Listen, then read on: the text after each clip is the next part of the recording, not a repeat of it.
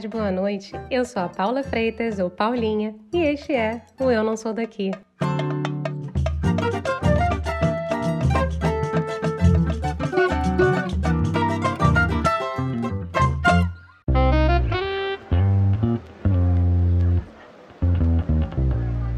Imigrante, aquele que imigra, aquele que vem estabelecer-se em um país estrangeiro. Isso é o que diz o dicionário, galera. O processo de decisão para você sair de onde você nasceu e cresceu muitas vezes é longo. Pode ser sofrido, pode ser leve, pode ser até como uma depilação, rápida, mas com aquela dor intensa, sabe? Quem já se depilou deve saber do que eu tô falando. Cada um terá o seu processo, mas a realidade é que é extremamente complexo deixar para trás uma vida onde as pessoas ao seu redor sabem da sua história. Para chegar num país onde você não tem a rede de apoio, não sabe como funciona toda a burocracia, as armadilhas e muitas vezes não sabe nem a língua. A socióloga, mestre em imigração e relações interculturais Bruna Isabella é imigrante ela mora na Alemanha há quase oito anos. Ama aprender sobre imigração e culturas diferentes. No papo de hoje, ela fala sobre o processo de adaptação do imigrante, de como tenta traduzir para suas artes sentimentos migratórios e como é importante preservar quem você é no exterior. Para completar, ela ainda reflete sobre como é estar num relacionamento com o alemão. Bora lá!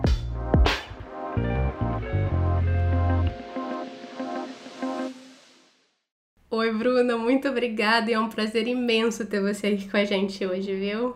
Oi, prazer é todo meu. Obrigada pelo convite. E eu que agradeço, eu que agradeço. Eu fico admirando as suas artes, então vai ser um prazer saber e conhecer um pouquinho mais da pessoa por trás de tanta arte que diz tanta coisa. Ah, obrigada. Eu também adoro o podcast de vocês. Eu ouço muitos dos episódios, adoro a forma como é feito então, estou muito honrada pelo convite. Vamos começar então do começo. Pedir para você explicar quem é Bruna nesta vida muito doida na qual vivemos, nesse mundo que a gente vive. É uma boa pergunta. é... Bom, quem sou eu? Quem é Bruna? Eu sou uma imigrante Eu sou brasileira, moro na, atualmente na Alemanha, sou apaixonada pelo tema de imigração e cultura, é, eu amo aprender sobre isso, conforme eu vou vivendo também né, aventura de viver em outro país, de estar entre culturas, né, também.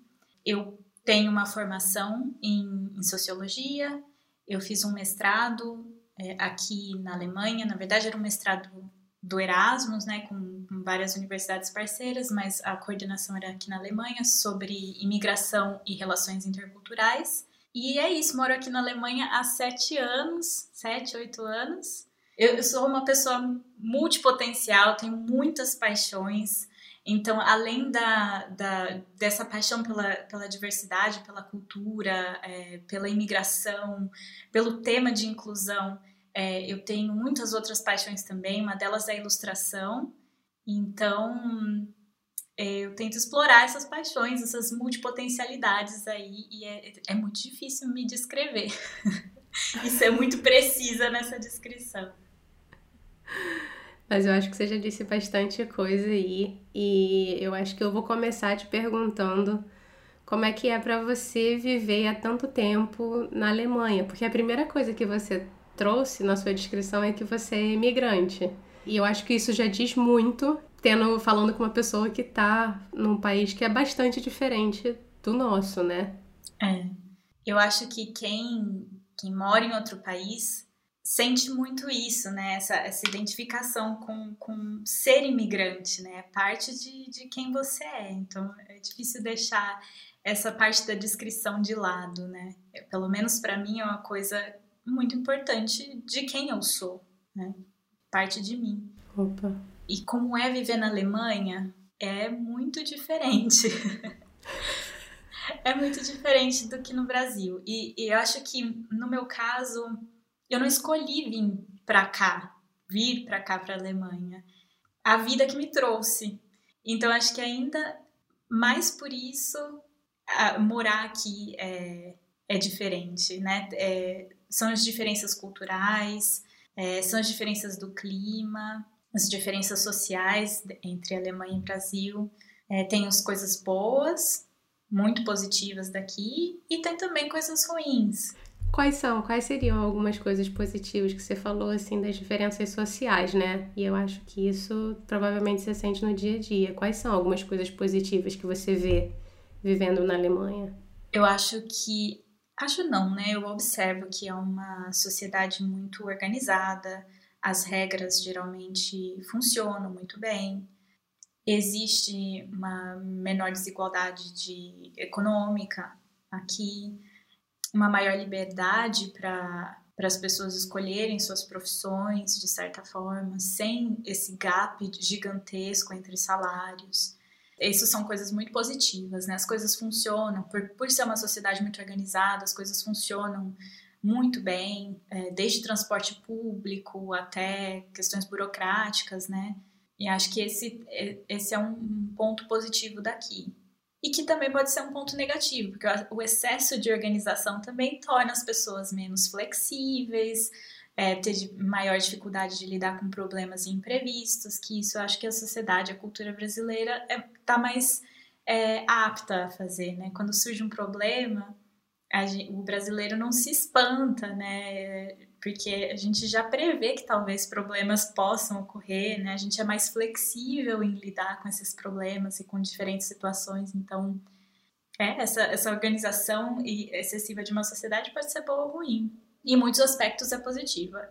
E do lado não tão positivo, ah, acho que quem mora na Alemanha aqui já, já imagina o que eu vou dizer. A forma como as, pessoas são, como as pessoas se comunicam é muito diferente. Então, é, pode ser quem, quem vê de fora, ou quem, a primeira impressão é que são pessoas mais frias, né? Mais rígidas, existe uma distância maior entre pessoas é, nessa forma de, de se comunicar e de interagir.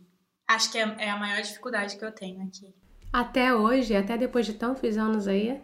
Hoje em dia eu já entendo mais, até porque vendo da, da, de um lado das relações interculturais, né, é, pensando por esse lado, é natural que essa diferença de, de comunicação, né? Vendo pelo lado dos estudos culturais, existe essa diferença, né, da, da forma como as pessoas interagem entre si, de, formas, de forma mais é, acolhedora, de forma mais é, aberta, que é, que é o caso da sociedade brasileira, e de uma forma mais fechada, mais é, se protegendo um pouco mais, né, mantendo sua distância, que é o caso aqui da, da cultura alemã.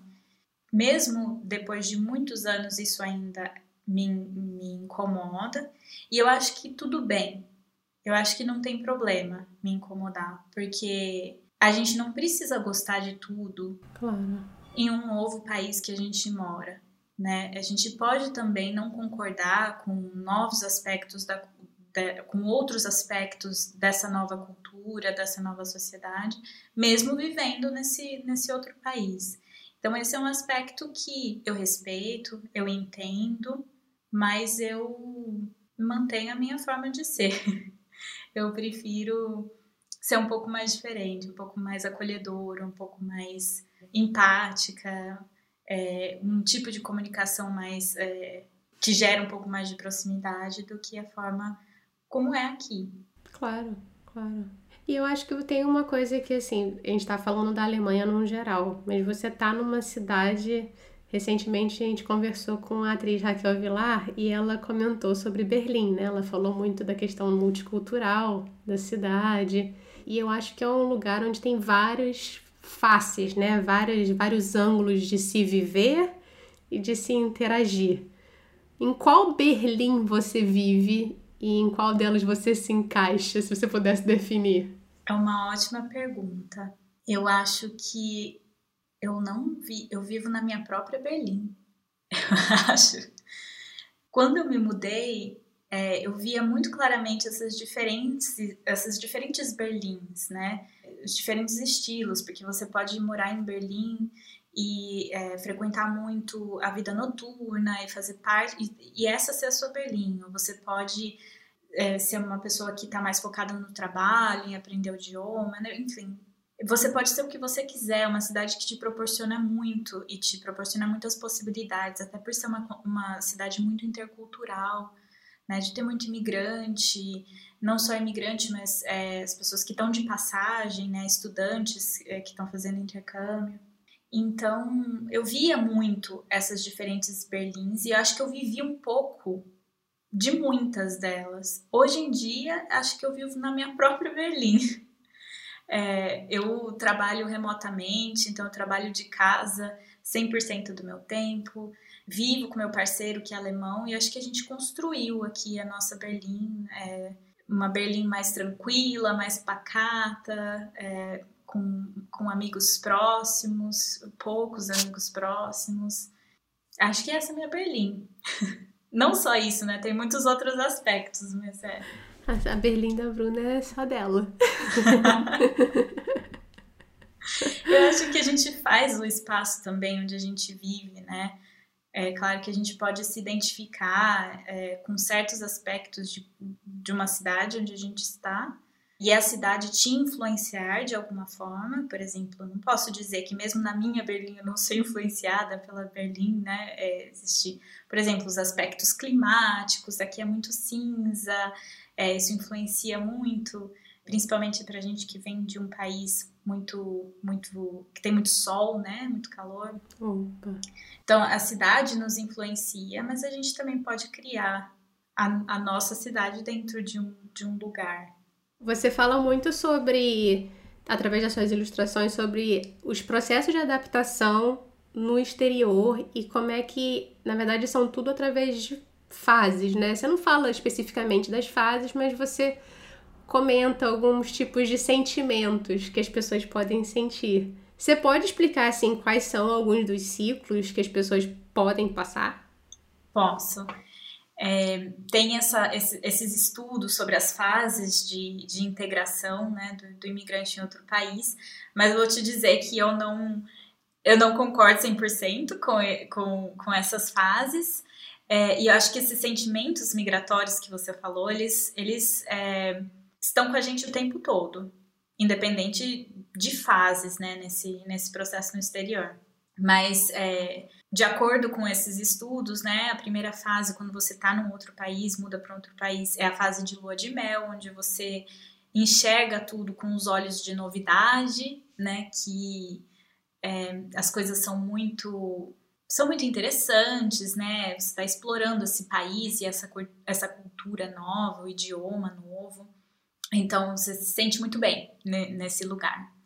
E aí, logo depois disso, que eles é, num desenho, isso seria uma curva em U, né? Que a curva vai lá para baixo e você sente o choque cultural.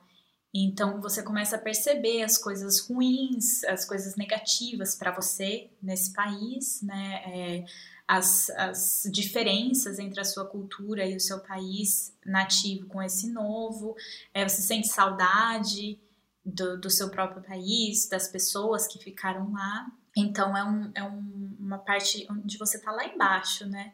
E depois é, volta, a curva começa a subir, existe o processo de adaptação, onde você começa a se sentir um pouquinho mais, é, mais parte desse lugar, né? Você sente que você viu as diferenças culturais, mas agora você já começa a saber lidar com elas, você começa a perceber as coisas boas também dessa nova cultura. É, e aí diz né, que então seria o ápice da curva do U, que é o domínio. O domínio é onde você você já se sente parte, você sabe como as coisas funcionam, né? Você você está aproveitando ao máximo essa experiência. E aí a curva continua, né? Nessa pesquisa, nesses estudos, como se fosse lá em alta, e existe também a, a, a próxima etapa, que é voltar para o seu país e fazer a repatriação, né? Quando você vive esse choque cultural ao revés, né? Hum. É você tá no seu próprio país, as coisas estão boas, você tá com a sua família de novo, as pessoas que você conhece, aí vem o choque cultural. Nossa, acho que eu não, não conheço mais a minha própria cultura, não concordo com a forma como as coisas são feitas aqui e tal. Mas tem muita gente que nunca volta, né, para o próprio país. Talvez essa repatriação nunca aconteça. E é por isso que eu acho que. Por isso que eu não acredito 100% nessa, nessa teoria, nesses estudos, porque eu acho que não é só uma curva em U, eu acho impossível a gente passar pelo choque cultural e aí ficar lá em cima e ficar nesse, nessa fase de domínio, de que tá tudo bem. Eu acho que a gente vive em curvas constantes. E não é só no exterior, a gente viveria nessas curvas constantes se a gente morasse no Brasil ainda, porque a vida é cheia de ups and downs, né? De você tá lá em cima, depois está lá embaixo. Então, claro, viver em um outro país é, aumenta esses sentimentos quando você tá lá embaixo, né? Opa. Porque você tá longe, você não tem a sua rede de apoio e tudo mais. Parece que é muito mais forte. Mas você teria também esse sentimento, é, esses, esses downs, né? No Brasil também. Então, eu acho que em vez de uma curva em U, essa constante montanha russa, a gente está constantemente passando por choques culturais, e aí a gente aprende a lidar com essas situações, mas aí é, vem outros momentos ou outros desafios que fazem você se incomodar de novo com aquele aspecto cultural, daí você faz as pazes com ele. Então, esse, esse constante oscilar da vida, da vida no, no exterior, mas da vida em si. Com certeza. Essa montanha russa em zigue-zague, vai para frente, vai para trás, dá restart e aí depois você volta de novo e vai indo. É verdade. E é exatamente isso que você falou. Às vezes volta, né? Às vezes você acha que você, você tá resolvida com aquele aspecto cultural, com a forma como as coisas são nesse outro país, que você sei lá, de repente é o idioma. Ah, eu tô bem, tô feliz com o fato de eu tô aprendendo a falar esse idioma, mas eu não sei ainda 100%, mas eu tô confiante, estou bem, estou em paz. Aí acontece alguma situação que te joga lá para trás. Aí você começa a duvidar de você mesmo, aí a, essa autoconfiança é destruída, você precisa reconstruir de novo, né? É aquele momento você odeia aquele país, detesta a situação que você está vivendo e tudo mais. É engraçado, porque eu, eu tava ouvindo o podcast Mamilos, né? Recentemente, eles tavam, elas estavam falando sobre síndrome da impostura. E ouvindo você falar aqui agora, tá me fazendo pensar que, na verdade, eu acho que morar fora acentua a nossa síndrome de impostor. Cê, concordo 100%. Porque te expõe muito também. É, expõe aquilo que você não consegue fazer ainda, não é? Opa! Você é, não consegue falar aquele idioma 100% ainda. Isso está muito mais exposto, está muito mais óbvio. E aí a gente sente muito mais forte essa síndrome de, da impostora, né? Como se a gente nunca fosse conseguir fazer aquilo, não fosse capaz, mas a gente é, que demora tempo. Leva um tempo, é natural, né? Exatamente, exatamente. E uma outra coisa que você traz muito, que eu amei que você comentou uma vez é a questão de que não é sobre se adaptar, é sobre ressignificar, é sobre construir novas, novas memórias. E eu achei isso tão bonito, mas eu queria que você, assim, eu interpretei de uma forma, mas eu queria que você explicasse o que, que você quer dizer com isso. Como assim ressignificar? Por que não se adaptar? Porque a gente fala muito, né? Ah, a gente tem que se adaptar a outro país, a outra cultura. Sim é, eu acho que a gente precisa viver em paz no lugar onde a gente escolheu viver ou no lugar onde a gente está, mas eu não acho que a gente precisa se adaptar 100%. Existem muitos conceitos dentro dessa palavra adaptação, né? Eu posso me integrar, ou seja, eu posso, eu posso trazer quem eu sou e juntar com essa nova cultura e essa nova sociedade, né, e me sentir parte, eu falo idioma, é, eu vivo de acordo com as, as regras locais, mas eu posso também me expressar, ser eu mesma. Então, essa integração, sentir, sentir-se parte dessa nossa, nessa nova sociedade. E existe a assimilação, e a assimilação é você deixar de ser quem você é para se transformar nesse novo local é ser exatamente como as pessoas são, nesse novo país. E eu acho que a assimilação é muito perigosa. Você deixar para trás partes importantes de quem você é, da sua cultura, da sua forma de ser, para virar alguém que você não é, para se encaixar em um outro espaço. E eu acho que isso é muito perigoso. Então, é essa, esse processo de ressignificação desse lugar para viver em paz, para se sentir integrado, é essencial. E, e eu acho que veio de uma situação específica e era em relação ao inverno aqui é, na, na Europa. E veio de uma conversa que eu tive uma vez em um, um espaço de coworking com uma moça que eu conheci lá. E ela estava é, me contando que o parceiro dela, ele era da Bolívia e ele tinha muita dificuldade com o inverno. Nessa conversa com ela, ela me disse que ela, gost, ela gostava muito do inverno e que isso deixava ela chateada do fato dele não gostar, ou dele se sentir muito depressivo, dele sofrer muito nos períodos de inverno. E ela me disse que ela gosta muito porque é, ela tem memórias muito bonitas do inverno, dela com a família, brincando na neve, comendo coisas gostosas do inverno, né? chocolate quente, as feiras de Natal, etc, etc. Então ela, ela se chateava muito por ele não gostar também. E aí isso me, me deu esse clique, que realmente é um processo longo de ressignificação, porque ele ainda não tem memórias positivas do inverno nesse novo lugar, né? Porque o inverno para ele e no país onde ele mora é diferente, as pessoas são diferentes. Então, nesse novo local, ele ainda não fez esse, essa ressignificação, esse, esse processo de construir memórias positivas que ela já tinha feito.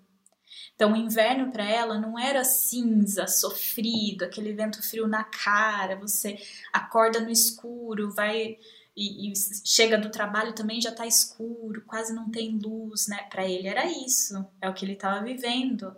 Para ela, não. Para ela, eram todas essas memórias afetivas que vinham junto com o inverno. Então, esse processo de ressignificação através de novas vivências, né? E leva tempo.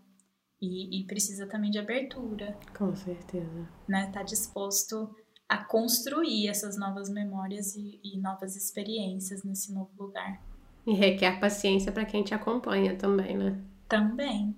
Porque é, vão ter situações difíceis, né? Às vezes vai ser difícil reconstruir essas novas memórias se a gente tá num lugar onde o dia tá tão cinza que te deixa triste, deprimido, te faz ter saudade. Tem dias que você vai estar tá lá embaixo, né? Vai estar tá, a energia vai estar tá lá embaixo.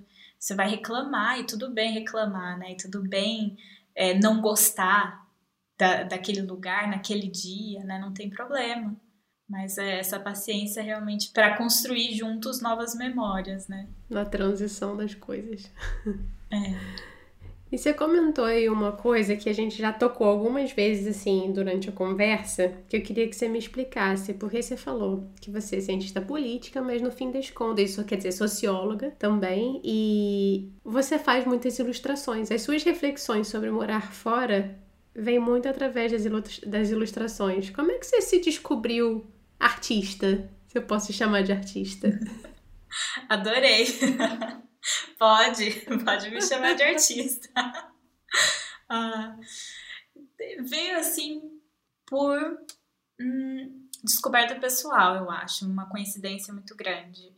É, em 2020, olha, durante a pandemia, é, foi lá para julho, junho, julho, foi um momento de muita, é, de muita reflexão interior aí. Me perguntando o que eu estava fazendo da vida, por que, que eu estava na Alemanha, sabe? Quando você fica preso num lugar, porque a pandemia te deixou todos nós presos, né? Ainda tem, tem deixado.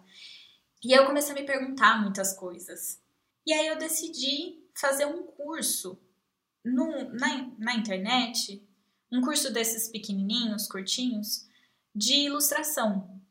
E eu gostei tanto que eu falei, eu vou. É, o curso era ilustração como uma forma de journaling. Aham.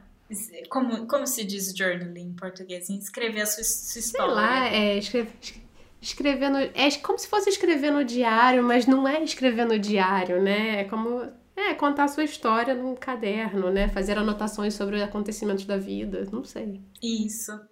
E aí é, era sobre exatamente isso, usar a ilustração como uma forma de journaling. E eu gostei muito.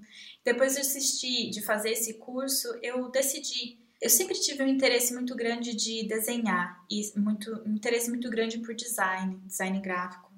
Mas eu nunca fiz isso, não, não era uma coisa que eu segui. Eu, quando era criança, gostava muito de desenhar, desenhava muito, mas nunca foi algo que eu, que eu me dediquei especificamente. Nunca tinha feito um curso, por exemplo. Ficou assim um hobby escondido. E aí, em meio dessa, dessa pandemia, dessa reflexão interna, eu decidi: eu vou começar a desenhar. E vou aprender a desenhar no computador. E, já que eu tinha feito esse curso, fiquei inspirada, falei: eu vou fazer uma ilustração por dia durante 30 dias. E a cada dia eu vou aprender uma função nova desse programa que eu estou utilizando para desenhar, que é o Adobe Illustrator. Então, era, um, era um, uma uma curva de crescimento, né? Caramba. A cada dia eu aprendi uma coisa nova e a cada dia eu colocava esse, essa, essa forma ou essa técnica de desenho no Illustrator nova na ilustração. Então eu comecei a desenhar a forma como eu estava me sentindo naquele dia, questões que estavam vindo sobre a imigração, mas também sobre outras coisas. E depois que eu terminei esse meu desafio de 30 dias, eu decidi postar no Instagram, uma por dia. E as pessoas gostaram muito e começaram a se identificar com aquilo. E aí eu falei, vou continuar. e aí foquei e foquei na imigração, é, na, nos sentimentos migratórios, especificamente. E foi uma coisa assim muito fluida, não foi algo que eu me planejei, programei, foi acontecendo. Eu fui conhecendo pessoas incríveis através do Instagram, né? é, que começaram a me seguir, que a gente começou a, a conversar. E aí continuei a, a, a, construir essa, essa comunidade através dos desenhos e textos que eu coloco. Espero que em breve esses desenhos se tornem uma lojinha online. O plano é esse. Não sei quando isso vai acontecer, mas quem sabe, né? Esse, esse colocar os sentimentos para fora através de ilustrações e textos se torne outra coisa, uma coisa maior. Vamos ver. Pô, dou maior força, por favor, por favor, faça isso. Estarei aqui batendo no mouse para comprar suas artes. Obrigada. E falando de outra coisa que eu acho que é fascinante também, que eu acho que tem uma coisa bastante diferente de muitas pessoas com quem eu conversei, é o fato de você tá num relacionamento com um alemão. E assim, não sei se é certo ou errado deduzir isso, mas pode ter uma facilidade de entender a cultura ou de ter uma empatia maior com a cultura na qual você está no momento. Você acha que foi um pouco mais fácil, de certa maneira? Eu não gosto de usar o termo fácil, porque nunca é fácil, né? Mas foi mais empático, vamos dizer assim. É uma pergunta muito interessante. Eu não tinha pensado sobre isso antes, mas eu acho que assim, eu conheci o Danny quando eu já estava aqui na Alemanha há um tempo. Então, eu comentei que eu, eu vim fazer o, o mestrado. Aí, durante esses dois anos de mestrado, a gente tinha que viajar para diversos países e voltava. E aí, depois eu fiquei na Alemanha, me mudei para cá, para Berlim que era um lugar onde eu pensei, vou arranjar um emprego mais fácil, porque eu não falava alemão, ainda não falo fluente, mas na época era muito menos. E então as chances são maiores aqui, porque é uma comunidade muito internacional. E aí eu já estava morando aqui em Berlim há três anos quando eu conheci o Danny. Então já fazia um tempo, né? Ele veio depois desse processo de, de descoberta da cidade, da cultura alemã e tudo mais. Mas a, a partir do nosso relacionamento, eu também descobri uma outra Alemanha, né? Eu tinha a Alemanha de quem vê de fora, uma pessoa que chegou aqui. No nosso relacionamento, eu fui descobrindo aspectos de uma Alemanha de quem nasce aqui, que é bem diferente. foi, foi bem interessante esse processo. Você perguntou da empatia, se tem mais empatia em relação à cultura e esse novo país. Sim, porque essa pessoa com quem você está junto representa esse novo país e essa cultura, né? Porque ela é parte, essa pessoa é parte desse lugar. Mas também não, porque tem muitas coisas desse, desse lugar que te incomodam, que você não concorda, que te trazem raiva, que, né, que você não está de acordo. Então, eu acho que estar junto com uma pessoa da cultura local não necessariamente faz com que viver nesse novo lugar seja mais fácil. Hum. Mas com certeza você aprende coisas diferentes e aspectos diferentes, você passa a ver a cultura local de uma forma um pouquinho diferente, isso sim. O que, que foi uma coisa que o Denis te ensinou nessa jornada que você não tinha aprendido antes? Da cultura local. É, porque ele me ensina muito. A gente aprende muito dentro do relacionamento, assim. Que eu acho que, além de sermos de culturas diferentes, né? Dentro de qualquer relacionamento a gente aprende muito. Mas da cultura local e da, da sociedade, ele me fez ver a sociedade alemã um pouco diferente do. Porque eu achava, vindo de fora, eu, é, a impressão que eu tinha era que eles têm uma autoestima muito boa aqui. E que tem esse sentimento. Talvez porque eu sou, por eu ser imigrante, né? Eu vi as pessoas assim com uma autoestima muito forte, com uma autoconfiança muito forte. É, eu sentia que as oportunidades eram muito maiores para as pessoas aqui. E de fato, se a gente for comparar com o Brasil, é. Mas para uma pessoa que não morou em outro país, né, que nasceu e vive aqui, existe sim é, diferenças e dificuldades para as pessoas daqui. É, e nem todos têm é, essa autoestima e autoconfiança que eu achava que tinha, né? Existem histórias é, pessoais específicas. É um país também marcado por muitas guerras, então tem as histórias do, da família, dos antepassados ali que também passam. Eu, eu consegui enxergar a sociedade alemã com um pouco mais de, de afeto. Consegui compreender e enxergar as pessoas de uma forma muito diferente, de enxergar também a vulnerabilidade nelas, vamos dizer assim. E isso foi muito valioso, eu achei muito importante. Bruna, vamos agora para o momento que eu estou chamando de momento chorrindo, que é o momento rir para não chorar. Adorei! Que é onde eu pergunto para você se tem alguma gafe, algum perrengue que você passou aí nessa Alemanha durante essa, esses anos todos vivendo aí. Olha, na Alemanha, em especi... eu, eu tenho alguns perrengues, bem perrengues, em outros países. Pode ser também, a gente gosta. Algumas gafes também. Na Alemanha, em específico, um perrengue foi quando. Bom, quando eu me mudei para cá, foi em 2000 e 2015.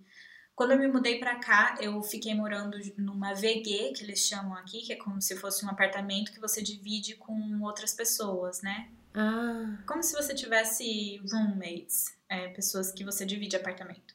Fiquei morando alguns meses lá, procurando sempre morar sozinha, porque durante o mestrado eu morei com muita gente. Uma das casas onde a gente viveu na Noruega eram nove meninas juntas numa casa e eu tava muito cansada de dividir casa com outras pessoas. Eu queria um lugar só para mim. Então eu fiquei nessa busca e finalmente encontrei um, um, lugar que o preço era justo, né? Porque aqui na Alemanha, aqui em Berlim em específico, o custo de vida é o custo de aluguel é caríssimo. Olha. E, e é difícil encontrar. É, quando você vai visitar um apartamento, você fica. Bom, primeiro, fica assim, meses buscando lugar, e aí quando você vai visitar, às vezes é uma visita conjunta, tem centenas de pessoas juntas fazendo uma visita no mesmo, mesmo dia, na mesma hora, assim, é, é competitivo pra caramba.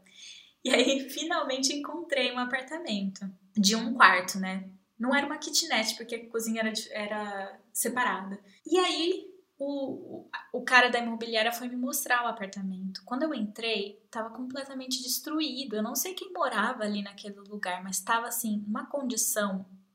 O banheiro estava destruído. Não tinha condição de usar aquele lugar. A cozinha, assim, nojenta.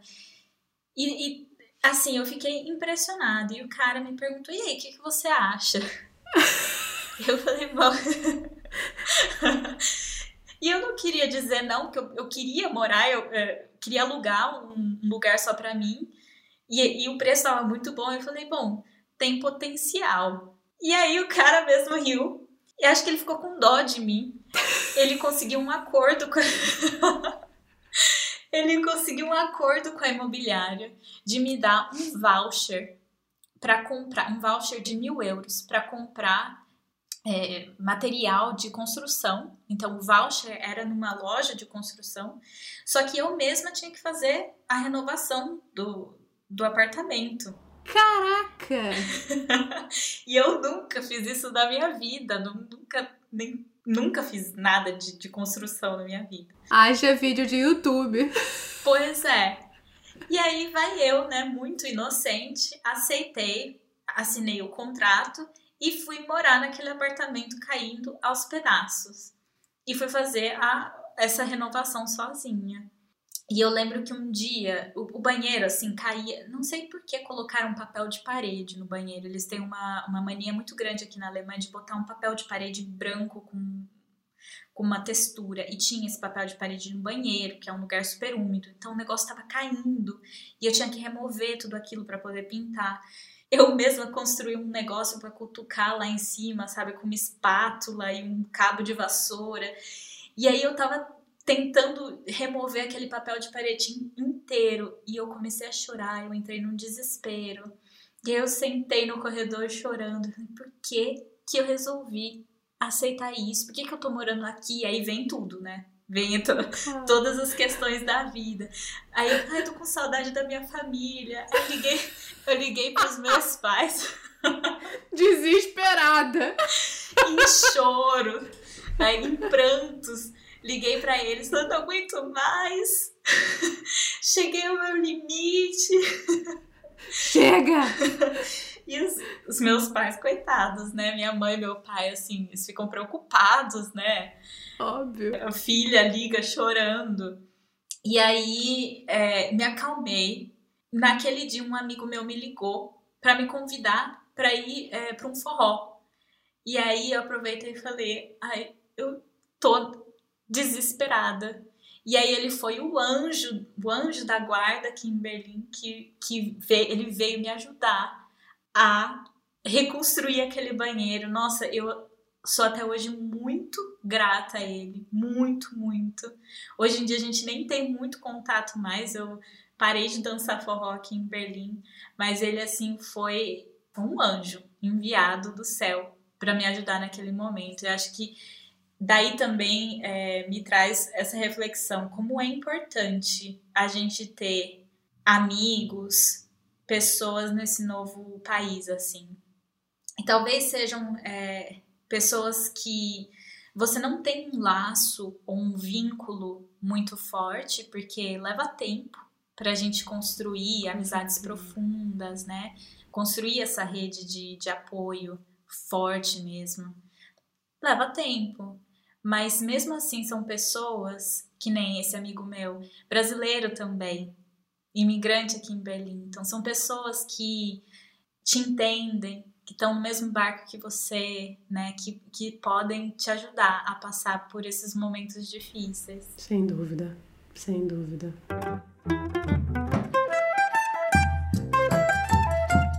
Vamos agora então, Dona Bruna, depois desse perrengaço aí da casa cair nos pedaços.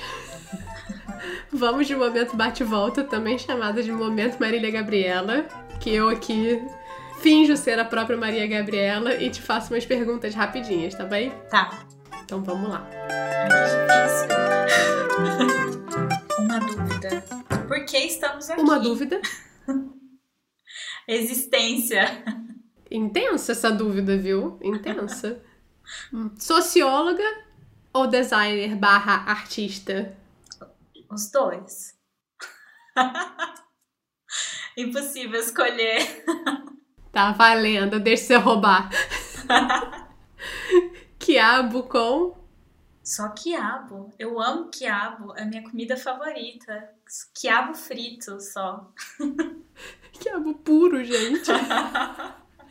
amo quiabo. Aurora boreal ou pôr do sol na praia? Ui, pôr do sol na praia. Mas eu já vi a aurora boreal. Mas pôr do sol na praia. Um cheiro Café. Hum, podia ter um café e um bolinho, né? Hum, bolinho de chuva. Inventar ou se reinventar? Se reinventar. Sudão, Noruega ou Alemanha? Sudão. Agora eu vou te perguntar por quê. Vai virar um não, não bate-volta. Sem sombra de dúvidas. Eu acho que em relação à qualidade de vida, a Alemanha é melhor, a Noruega talvez, né? Nesse sentido de, de, de, de qualidade de vida mesmo. Mas em aspecto cultural, eu foi um dos lugares mais bonitos que eu já vivi. Assim, um, um dos lugares onde as pessoas foram mais acolhedoras, onde eu senti eu vi assim muito claramente o significado da palavra doação. Assim, as pessoas se doam, as pessoas estão lá umas, umas para as outras. Eu morei lá é, também durante o período do, do Ramadã. Quando, é, no final da tarde, né, quando eles quebram o, o fasting, a, o jejum, tem muitas pessoas que estão com a família toda ali na rua, sentada na rua, num tapete ali, tomando chá, comendo algumas coisas. E, e era um momento onde as pessoas convidavam pessoas que estavam passando que elas nem conheciam para se juntar naquela refeição e, e dar ali pouco que elas tinham, que elas tinham preparado para uma pessoa que elas mal conheciam nesse espírito de doação, de, de, de, compartilhamento. É a coisa mais linda. Eu, eu, foi um dos países que mais me tocou, assim.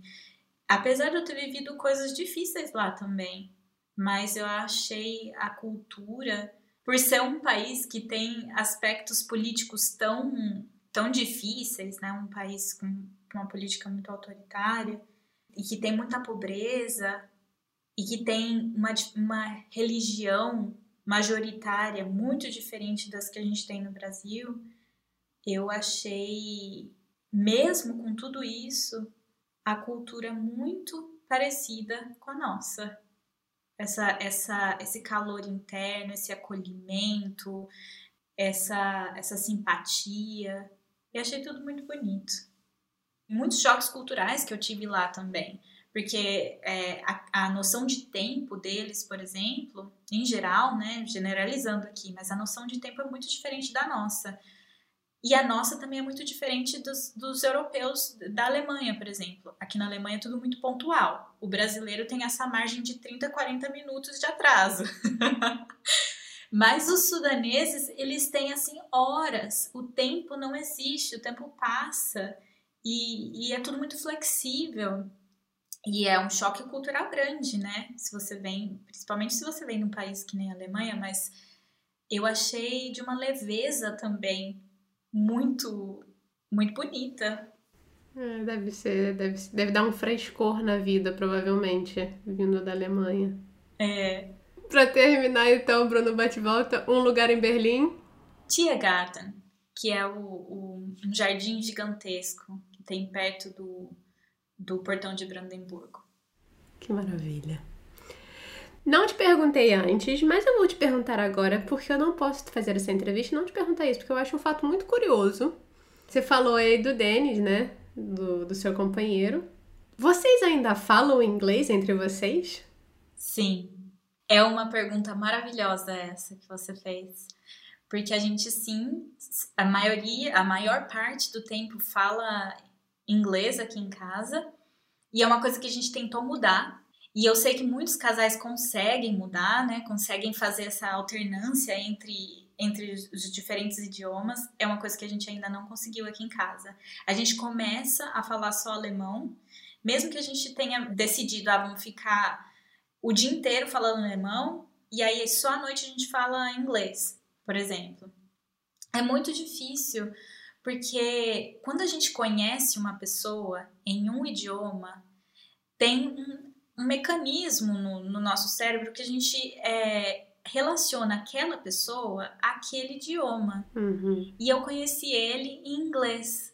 A gente começou, a gente se encontrou, se conheceu num aniversário de uma amiga minha aqui em Berlim, num bar. E aí a gente começou a conversar ali no bar, tudo em inglês.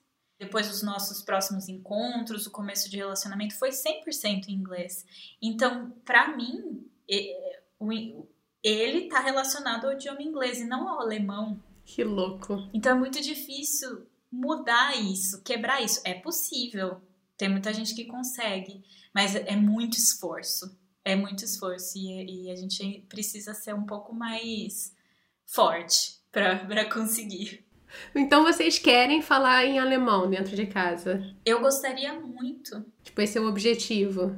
Acho que não necessariamente o objetivo, assim, final, mas é, eu gostaria, pelo menos um pouco, pelo menos, não sei, né, durante o dia, porque a gente vive junto e a gente trabalha de casa, então a gente tá 100% do tempo junto. Então eu queria pelo menos dividir o dia, né, desse horário a esse horário em alemão, depois é inglês, ou então durante a semana alemão, fim de semana inglês, algo assim, sabe? Para facilitar gostaria porque eu aprenderia mais. Ah, eu, sim. né, ficaria mais fluente no idioma. Até porque é a língua que está ao seu redor, né, no fim das contas. Por mais que seja super multicultural, é a língua que se fala na Alemanha. Sim, me ajudaria muito, porque o meu trabalho, por exemplo, é na maior parte do tempo ou inglês ou português. É, eu já não trabalho em um ambiente de escritório, onde tem colegas que possam falar alemão. Então, para eu aprender alemão, ou seria aqui em casa com ele, ou nessas poucas interações fora, né? Que, que aí eu já consigo me virar, né? Ir no, no supermercado, ir no médico tal. Claro. Então isso é mais tranquilo. É, eu acho isso muito, eu acho muito curioso, assim. Um relacionamento com uma pessoa de, de outro país, é, que não fala ainda, que não domina o seu idioma, nem você o dele, gera essas situações que são quase cômicas, né? né? Você tá numa briga e tá muito nervosa, e aí de repente a pessoa fala uma palavra e é tão engraçado, ou então tá errado, que deixa tudo um pouco mais leve. Inglês é o idioma que nós dois, eu e o Dani, dominamos. Então a gente tá igual, nós somos iguais. Então se a gente vai ter uma discussão, nenhum tá acima do outro, nenhum tem vantagem nessa discussão, a gente tá, a gente é igual. Se a gente for discutir em alemão, ele está em vantagem, porque eu não consigo me expressar. Se a gente for discutir em português, eu estou em vantagem, porque ele não vai conseguir expressar o que ele está sentindo, ele não vai conseguir é, realmente é, passar aquilo que ele quer passar. Nem eu, nem ele. Então, o inglês é a forma que a gente encontrou também, principalmente nesses momentos mais difíceis do relacionamento, de sermos iguais, né? De estarmos no mesmo patamar ali. Vamos então agora continuar, depois de falar sobre línguas e relacionamentos, que eu acho fascinante. eu também. Vamos para o bloco que eu estou chamando de modo avião, que é onde eu estou pedindo dicas de recomendações do que, que os convidados têm lido, visto, é, ouvido, apreciado nesses últimos tempos. Então, se quiser deixar suas dicas aí pra galera, este é o momento. Bom, eu tô meio suspeita pra participar dessa parte desse bloco aqui, porque eu tenho assistido muita série.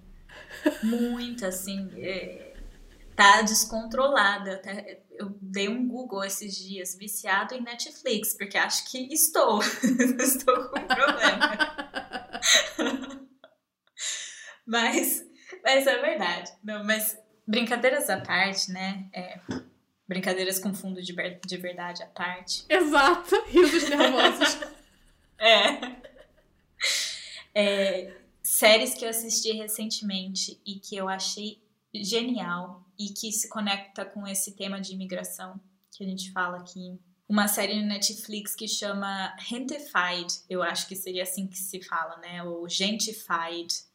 É uma mistura entre o espanhol é, gente e o FIDE de é, gentrificação, né? Gentrification, eu acho. Fala sobre os imigrantes mexicanos na em Los Angeles, em específico. Caramba. Eu gostei muito dessa série. E ela é muito leve, é uma série muito leve, tem coisas muito engraçadas também na série, mas tem fundo de muita verdade, né? De, é, da, dessa relação dos Estados Unidos e México ali, dos imigrantes, é, principalmente nessa, nessa região. Eu achei muito bonita, me tocou muito. Teve algumas partes que até, até chorei, fiquei emocionada.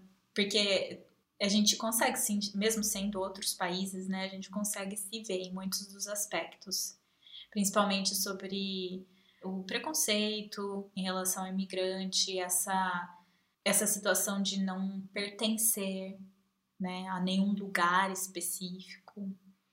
É muito bonito, eu gostei muito.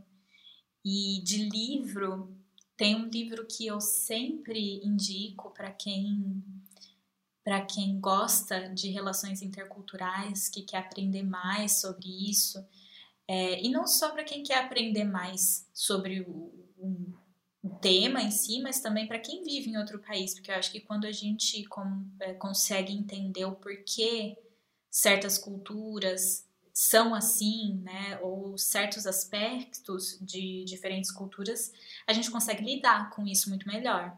As coisas ficam mais leves, né, mais light. E é um livro da Erin Meyer. Eu não sei se tem traduzido em português, mas o livro seria é, o Mapa Cultural.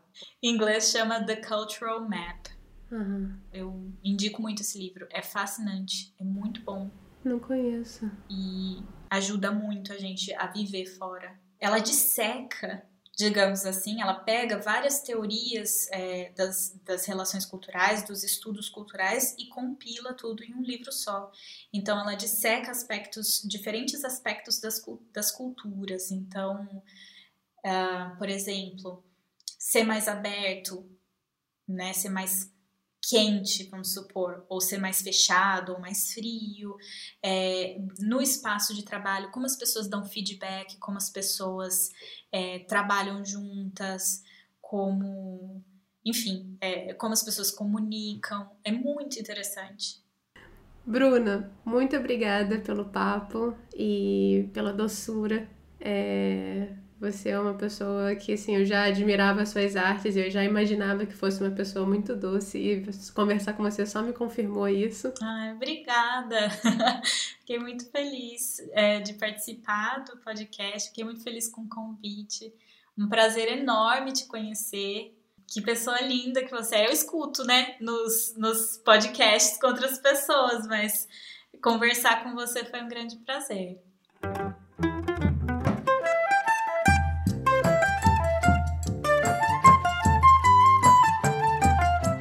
Pera, pera, pera. Não desliga não, galera.